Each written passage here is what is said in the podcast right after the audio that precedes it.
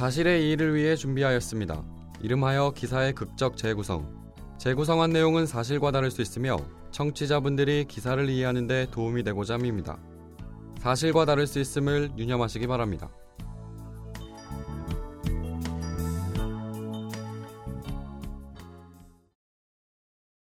아이고, 경찰관님, 꼭 좀 잡아주세요. 내 자식 대기업 취업시켜준다고 돈을 뜯어간 게 1억이 넘습니다. 내 아마 모자랄 일이 됐지만 자식 잘 되라는 부모 마음 이용한 그놈이 진짜 나쁜 놈 아닙니까? 제발 부탁드립니다. 꼭 좀 잡아주세요. 진짜로 부탁드립니다.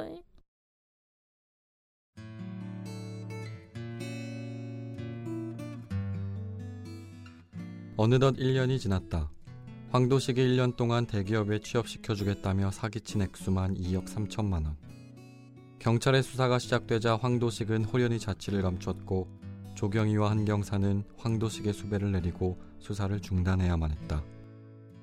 경찰이 자괴감이 들 때는 일이 힘들어서 월급이 적어서 집에 들어가지 못하기 때문이 아니라 피해자들의 고통과 눈물을 잊을 수 없기 때문이다. 조경희와 백경사는 서울역 대합실 빈자리에 앉았다. 울산행 기차 탑승 시간까지 여유가 있어 대합실 의자에서 시간을 때우려는데 한 남자가 조경희의 눈에 들어왔다. 어라? 저 남자 어딘가 낯이 익은데? 어디서 봤더라? 누구지? 경찰 특성상 기억나는 사람은 두 부류다. 정말 아는데 기억나지 않는 사람이든가 아니면 범죄자. 조경희와 백경사가 의미심장한 눈빛을 주고받았다. 두 형사는 그 남자가 누군지 알고 있었다. 2억 3천만 원 사기꾼 황도식. 두 경찰은 그를 잊을 수 없었다. 2014년 초 울산경찰서로 고소장이 접수됐다. 조경희와 백경사가 그 사건을 맡았다. 황도식이라는 남자가 자녀를 대기업에 취업시켜주겠다며 3명으로부터 2억 3천여만 원을 가로챈 혐의를 받았다. 취업이 어려운 건 대한민국 하늘 아래 서울이나 울산이나 모두 똑같았기 때문에 취업을 빌미로 없는 사람들의 고열을 짜내는 일은 점점 늘어갔다. 고소장이 접수된 후 조경희는 황도식을 경찰서에 소환했다. 그러나 황도식은 경찰에 출석하라는 문자를 받았을 텐데도 경찰서로 오지 않았으며 전화도 받지 않았다. 그렇게 황도식은 호련히 자취를 감추었다. 조경희와 백경사가 더욱더 사건에 외진했다. 황도식과 관련 인물을 만나고 마지막 핸드폰 위치 주변을 탐문하고 경찰서로 돌아와 수사에 빠진 점이 무엇인지 확인했다. 집에 들어가지 못하는 것은 두 경찰에겐 익숙한 일이었다. 많은 대한민국 경찰들의 삶이었다. 1인당 400명의 국민의 안전을 책임져야 하는 그들이었다. 누군가 억울하고 힘들고 불합리한 일을 당했다면 경찰이 정의와 법의 이름으로 그들을 보호해줘야 했다. 하지만 경찰의 노력이 늘 빛을 발할 순 없었다. 3개월이 넘게 황도식을 찾아 헤맸지만 조경희와 백경사는 그를 잡을 수 없었다. 황도식의 수배를 내리고 수사를 중단해야 하는 시점이 되었다.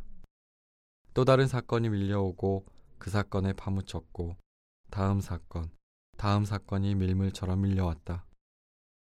그렇게 시간이 흘렀다. 많은 범죄자가 스쳐 지나가도 경찰의 머리엔 범인들의 얼굴이 각인돼 있어서였을까?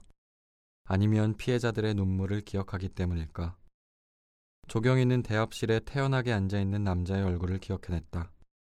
2억 3천만 원 취업 사기꾼 황도식. 3개월 동안 찾아 헤맸고 사진으로만 수만 번을 쳐다봤을 범죄자의 얼굴.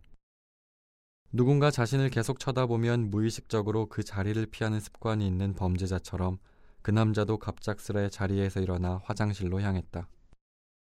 조경희와 백경사는 따라 들어가 그 남자를 불신검문했다. 황도식은 전혀 당황하지 않은 기색으로 다른 이름과 다른 주민번호를 말하지만 두 경찰은 사기꾼의 말에 노란하지 않았다. 밤을 새어가며 한 사람을 잡기 위한 경찰의 노력은 한낱 사기꾼의 말 한마디에 노란할 정도가 아니었다. 서울역 철도 경찰대로 끌고 가 사기꾼의 지문 인식을 해보니 황도식으로 밝혀졌고 황도식은 고개를 떨구며 순순히 체포되었다. 경찰 마크엔 참수리가 당당히 새겨져 있다. 높이 난다 하더라도 참수리는 먹잇감을 절대 놓치지 않는다. 먹잇감이 나무 사이 바위 틈새에 숨어 순간을 편하게 지내고 호의호식하는 것처럼 보여도 참수리는 반드시 그 범인을 잡아낸다. 지금 이 순간도 눈에 보이진 않지만 여러 곳에서 열정을 다해 일하는 많은 잠수리가 있다.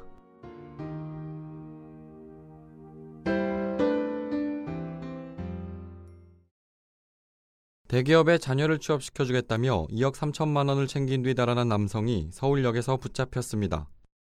울산 남부경찰서는 8일 수사 1과 소속 고성준 경위와 지경은 경사가 수사와 관련해 서울 출장을 마치고 서울역에서 열차를 기다리던 중 대합실에서 취업 사기 관련 피의자 김모 씨를 체포했다고 밝혔습니다.